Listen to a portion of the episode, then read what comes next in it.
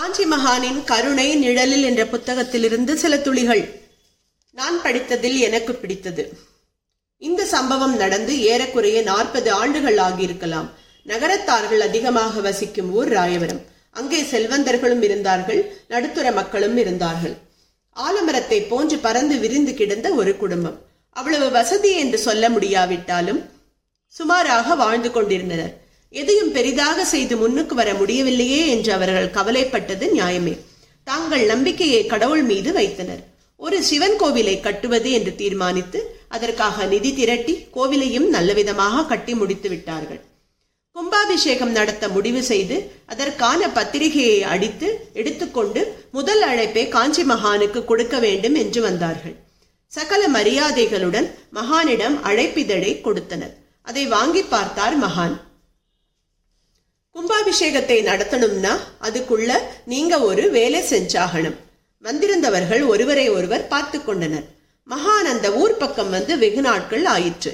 மேலும் இப்பொழுது கட்டியுள்ள சிவன் கோவிலை அவர் பார்த்ததில்லை. என்ன வேலை செய்ய சொல்கிறார்?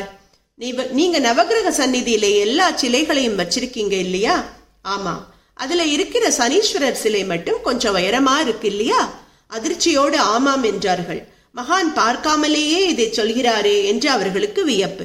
நவகிரகங்கள்ல ஒரு கிரகம் மட்டும் உயரமா இருக்கக்கூடாது.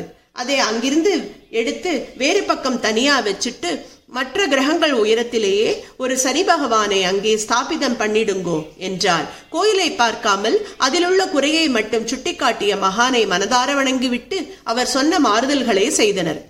சனீஸ்வரன் சிலை தனியாக கிடைப்பது கஷ்டம் என்று வேறு சொன்னார்கள். செய்தால் ஒன்பது கிரகங்கள் தான் செய்ய வேண்டும். மகானின் அருளாசி இருக்க இவர்களுக்கு என்ன குறை? சனீஸ்வரன் சிலை கிடைத்து ஸ்தாபிதமானது.